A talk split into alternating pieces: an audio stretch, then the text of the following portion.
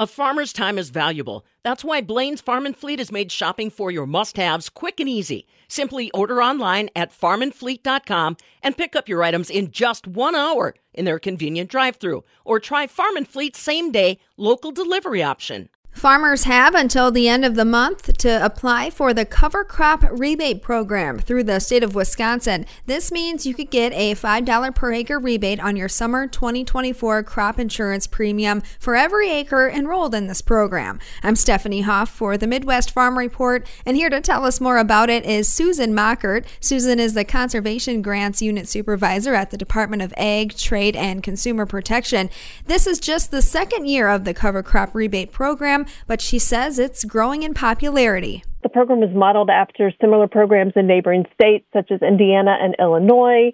In 2022, for the first year, we were able to provide rebates for 136,915 acres. Uh, which we thought was pretty good because we didn't have a lot of time to do any lead up. Even though the law was signed in March of 2022, we had to go through the rulemaking, emergency rulemaking prog- process uh, which means we couldn't really start the program until November. So we didn't have a lot of time to do some advertising ahead of time. So we were pretty happy with last year's numbers, but I think we're going to do even better this year. The sign up is still open, correct? What is that deadline and how much space is there? Uh, the deadline is January 31st so a couple more weeks. Uh, we have the funding from legislature to offer rebates for 160,000 acres. Um, as of this morning, 82.7% of those available acres have been spoken for. There probably will be some adjustments during the verification phase, which so we are encouraging everyone to continue to apply. If we reach the 160,000 um, acre limit prior to January 31st, we'll just inform the applicants that they have been added to a wait list at that point in time and, and move down it as we as we can as we go through the verification. When you do the verification process, are some people not eligible? We actually DATCP does not do the verification. We send the information to the um, USDA's risk management agency, and they're the ones who do the verification. From my understanding, they are looking for uh, if the insurance policy is current and if the field numbers are correct, all the things that you would typically look for in insurance policy um, issues. So they're verifying all of that.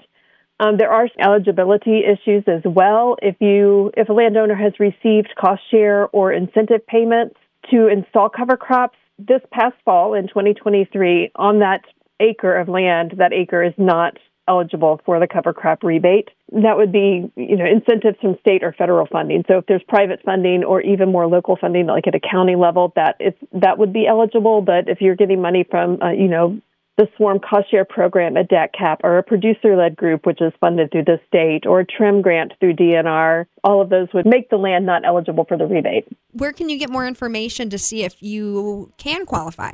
We have more information available on our website. So if you go to the datcap.gov website and search for cover crop rebate, it'll take it to the web page and there's a instructions document that will go through what is eligibility requirements. So last year you brought on about a, over 136,000 acres. This year mm-hmm. you've met about 80% of, of the limit. So is this a, a popular program? Are you seeing it grow? say it's definitely more popular, especially since we've had a chance to do more um, advertising and educating about the program. I know in our in several of our neighboring states, their programs are open for less than a week and they're full.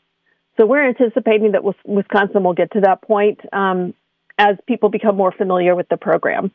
Because how long has our sign up been? We started it on December 1st. But Is, we're definitely moving faster this year than we did last year, so that's exciting. Susan, is there any evidence that the cover crop rebate program is growing the amount of farms that utilize cover crops? You know, we haven't had enough data to really look into that yet. And there's so many different um, funding sources for cover crops, like I've mentioned, federal level, state level, nonprofits, cover, county governments. Um, it's it's hard to get a grasp on where all the cover crops are going in um, and if they are growing. I would say in general, yes, more cover crops are being used um, throughout the state of Wisconsin, but we I don't have any empirical evidence to back that up. I think it's just another avenue of pushing the information out to people um, and getting another avenue of education. the more people hear about it, about putting cover crops in, the less of a foreign concept it is, and the more likely they are to give it a go.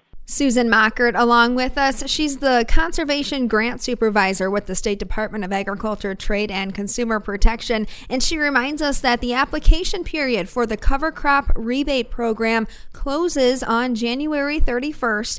They have room for 160,000 acres and there's room for more. This program allows you to get a $5 per acre rebate on your summer crop insurance premium. For the Midwest Farm Report, I'm Stephanie Hoff.